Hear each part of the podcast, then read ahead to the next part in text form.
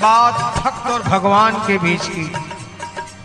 इसलिए भावुकता भी, भावना भी और भाव भावुकता में बह जाता है व्यक्ति। इसलिए इसका स्तर फ़िज़िकल बॉडी तक, स्थूल शरीर तक सीमित। भावुकता जल्दी आती है, चली हुई जल्दी जाती है। दूसरी स्थिति भावना की जो कि मन के स्तर पर काफ़ी समय तक बनी रहती है। और भाव आत्मा का विषय है। बात भक्त और भगवान की हो तो तीनों बातें होती है। कभी भक्त भावुकता में बह जाता है। भावना तो रहती ही है, लेकिन भाव परमानेंट रहता है। कि मैं किसकी, उसकी। सजन मेरो गिरधारी, बस।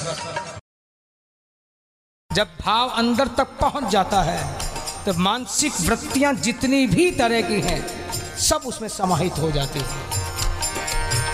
इसीलिए एक भाव का आधार दिया जाता है। भाव कोई शरीरों में या मन में नहीं रहता। भाव सीधा आत्मा तक पहुँचता है।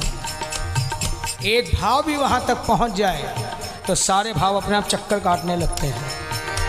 हम भूल में हैं कि दास्य भाव में है तो खाली उसकी प्रार्थना करें, मिन्नतें करें।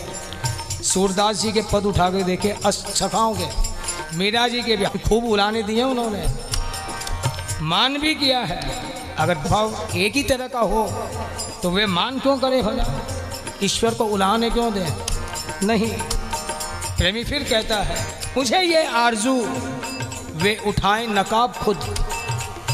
जब उन्हें प्यार करती हूँ, चाहती हूँ, इजहार भी करती हूँ, निमंत्रण भी देती हूँ, आवाहन भी करती हूँ तो उनके मन में नहीं आएगी कि एक बार चल, अपनी ही का हाल तो देख लूँ। अगर उसके मन में नहीं आ रही तो मैं भी कुछ नहीं, मैं भी बैठ जाती हूँ, मान करके। कि मुझे ये आरज़ू वे हटाएँ नकाब खुद, और उन्हें ये आरज़ू की तकाजा करें कोई